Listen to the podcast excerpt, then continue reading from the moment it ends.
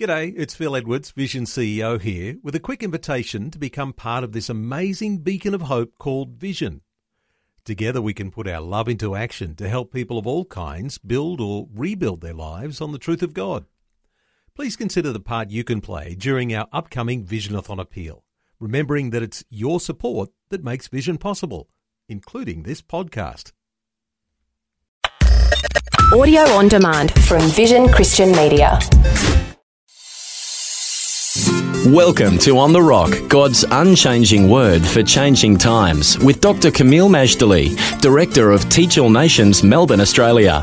Dr. Kameel lived and studied in the Middle East, served as a principal of a leading Bible college, and now travels the world teaching God's Word. He has an extraordinary knowledge of the Bible and a dynamic ability to make God's truth come alive in a real, practical way. This episode of On the Rock will give you keys to survive and succeed in the days ahead by hearing and doing the words of Jesus. It is a blessed adventure to walk with God through Jesus. That's why we need to learn the Bible and some of the great lessons. And in today's program, we're going to get a taste of one of the greatest lessons of all how to have strength in weakness. Our series is called Heartfelt and inspired Understanding Second Corinthians, a verse by verse audio commentary. We're in chapter 11, verses 28 to 33, the last part of this chapter. And Paul has been explaining himself, contrasting his ministry, which is the real deal, as we learned in the last lesson, to that of the false apostles who are in it for the gain, in it for the acclaim, in it for what they can take, and really not for what they can give. And certainly they have not paid even a fraction of the price for ministry significance that Paul has done, because of course they, they are fake. That's why. In this particular lesson, we're going to learn a little bit about that wonderful principle of strength in weakness. And furthermore, what separates Paul from the impostors as many things, but one of them is his absolute care for the souls of people. In our modern period, where there's so much corporatization of the church, and where some pastors are actually becoming more like CEOs, worried about numbers and money, it is important to remember that God isn't so impressed with numbers and money. After all, he's got all the numbers and money he needs. He owns the cattle of the thousand hills and the silver and gold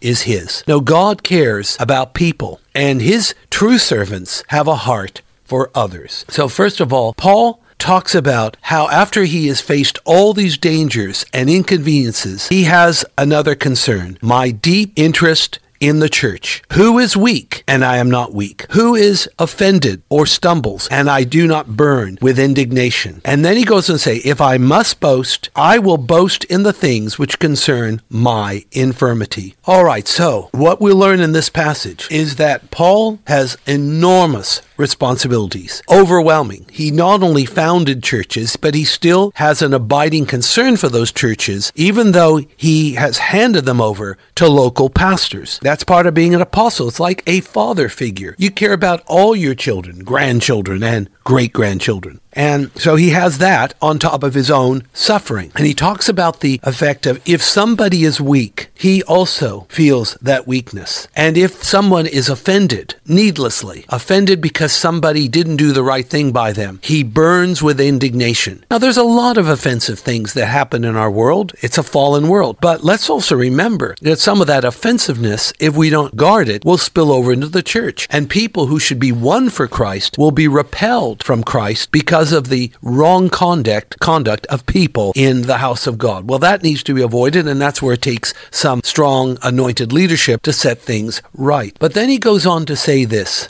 if I'm going to boast, I'm going to boast concerning not my strengths, not my responsibilities, and not my resume, but in my infirmities, which means not that he's sick, but in his weaknesses and in his limitations and in his suffering. Well, that's of course what he's been doing throughout all of chapter 11 of Second Corinthians, talking about his sufferings, his challenges, his trials, his tribulations. That's what he's been boasting of. He doesn't boast about how many souls he has won to Christ, how many churches he has planted, how he has outmaneuvered all his opposition, single handedly. He doesn't talk about that. He talks about his infirmities. Because basically, it works like this. When we are weak and we surrender to God and we allow God to take control and that Christ in us, the hope of glory, is now in charge, then the weakness becomes strength because Christ in us, the hope of glory, works in us a powerful eternal work that we could never do in our own flesh. Now we're going to read the whole passage of 2 Corinthians 11, 28 to 33. 2 Corinthians 11, 28 to 33. This is after Paul has described his suffering. Now he talks about another dimension. Besides those things that are without, that which cometh upon me daily, the care of all the churches. Who is weak? And I am not weak? Who is offended? And I burn not. If I must needs glory, I will glory of the things which concern mine infirmities. The God and Father of our Lord Jesus Christ, which is blessed for evermore, knoweth that I lie not. In Damascus, the governor under Aretas, the king, kept the city of the Damascenes with a garrison, desirous to apprehend me. And through a window in a basket was I let down by the wall and escaped his hands. 2 Corinthians 11, verses 28 to 33. Strength in weakness. This is the title of our lesson. So, Paul is telling us hey, this is not for rookies being an apostle. It is not a glamorous glory job. There is a lot of hard work, and there can be limitations and indignities. Of course, in Paul's case, he was exceptional exceptional in his suffering and exceptional in his outcomes. I mean, he is a singular individual, no doubt about it. Author of half the New Testament, a man that single handedly brought the Christian faith to all parts of or many parts of Asia Minor as well as into Europe itself. I mean, it's just an incredible legacy, one that we all benefit from till now. So in verse 28, he says, Beside those things that are without, meaning outside, then comes upon me daily the care of the churches. So if that weren't enough, after all the suffering that has been cataloged by Paul, which is very impressive and breathtaking, he now adds this dimension that though he just passes through the fire again and again, if that wasn't enough, he worries about the welfare and governance of the churches. This should not be surprising. His care for the churches is evident throughout all the epistles. He is truly that father figure that I mentioned already. Fathers never stop caring about their children. Fathers never stop worrying about their children. Not that we should sit there biting our fingernails in anxiety, but I remember one wise woman said to me years ago, uh, talking about grown up, adult, married children. She said this your children will never stop needing you, and you will never stop being concerned about them. That's very true. And again, can I say that yes, if you've raised functional, healthy, balanced children, godly children, then you really have little worry. But what happens to them does affect you even after they move out and have families of their own. And this is where Paul is, except in this case, it's Paul that moved out because as an apostle, he kept moving on. He can, worries about the churches. And you know, we need people to be concerned about the churches, the local church and the church at large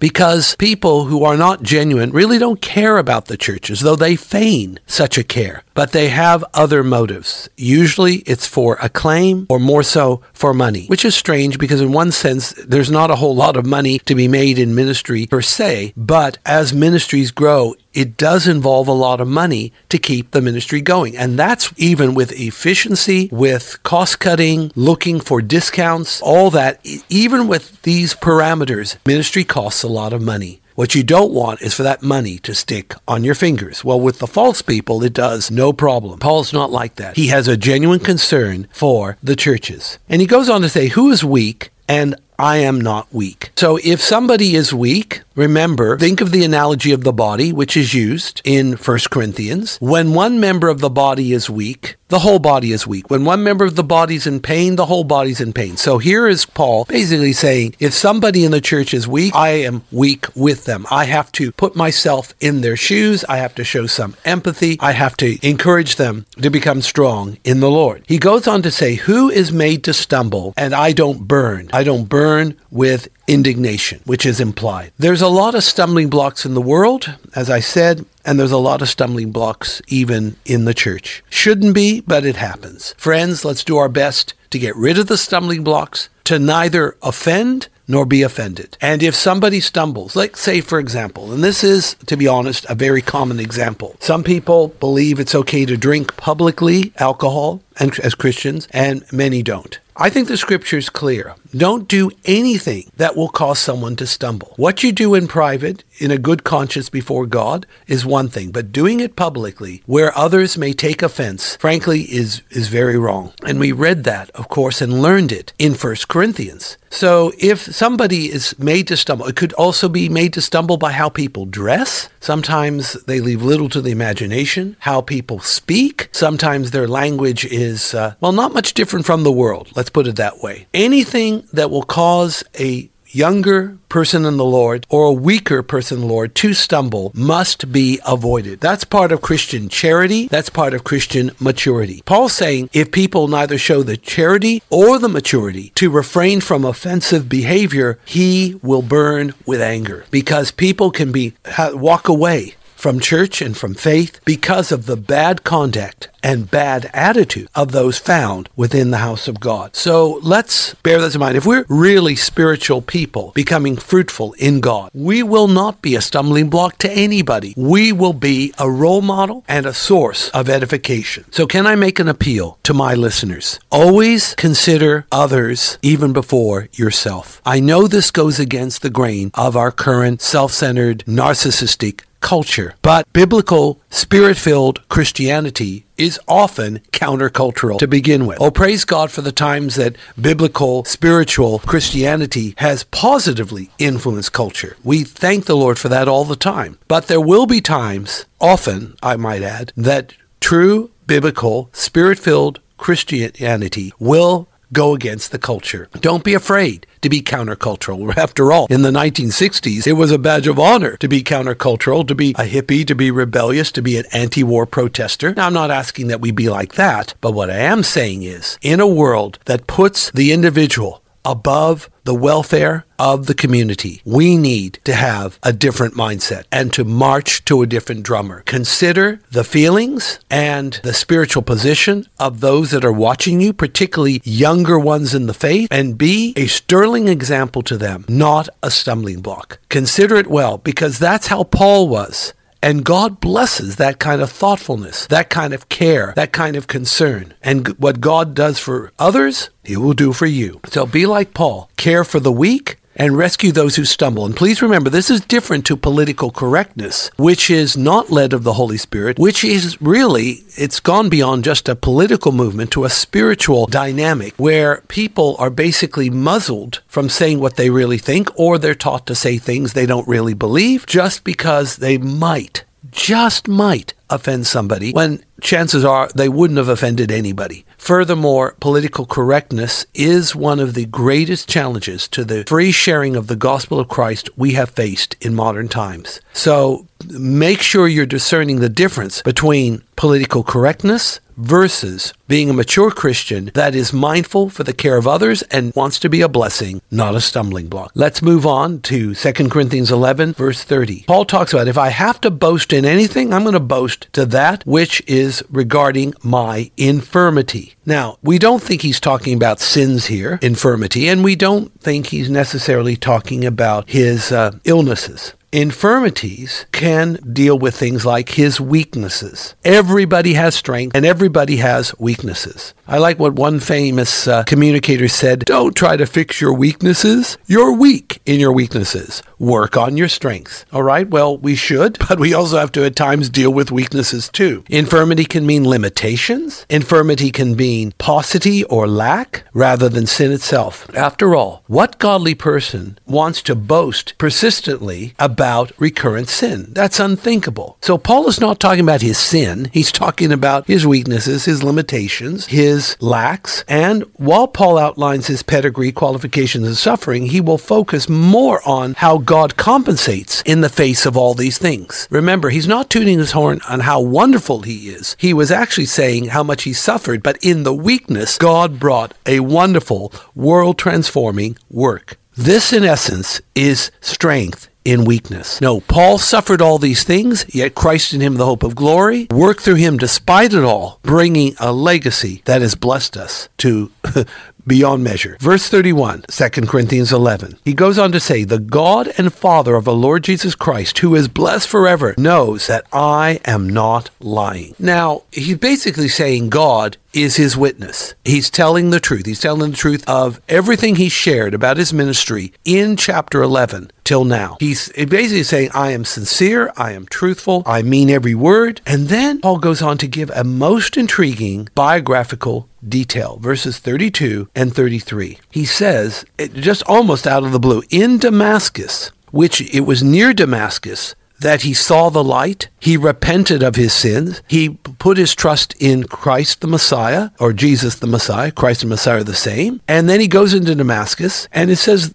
the governor of Damascus under Aretas the king. He was the one that kept the city of the Damascenes with a garrison, and he wanted to apprehend Paul. And so that's a weakness. I mean, here he is, a little apostle, or at, well, probably not even functioning at that point as an apostle. He's just newly repented and come to faith. He's about to be apprehended. What is he going to do? And so there was a window in a house by the wall. He was put in a basket, and I would say it probably a fairly large basket, and he was lowered down by a rope in this basket from the wall, and he escapes for his life. All right, this guy never had a dull moment. In all his suffering, he found that God was more than enough compensation to bring all the results they could imagine. This, in a sense, is what we call true biblical meekness. Remember, blessed are the meek, for they shall inherit the earth. Meekness is where we become reduced and God becomes increased, that weakness turns to strength and we can fulfill our ministry call. Let me say it again. Meekness is where we decrease, God increases, and we can fulfill our ministry call. So, as our lesson has been called Strength Through Weakness,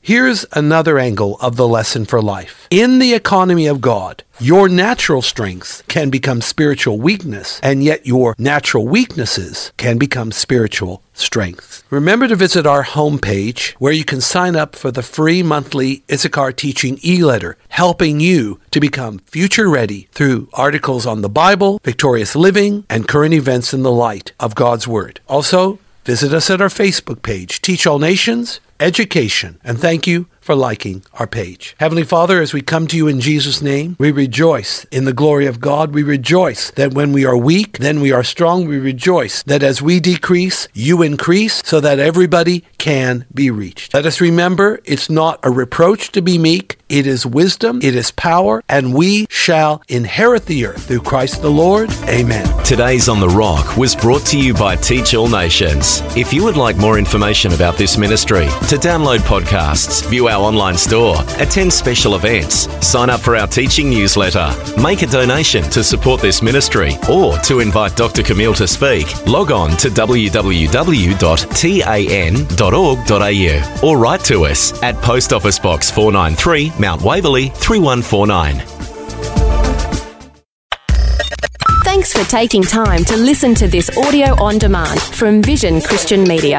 To find out more about us, go to vision.org.au.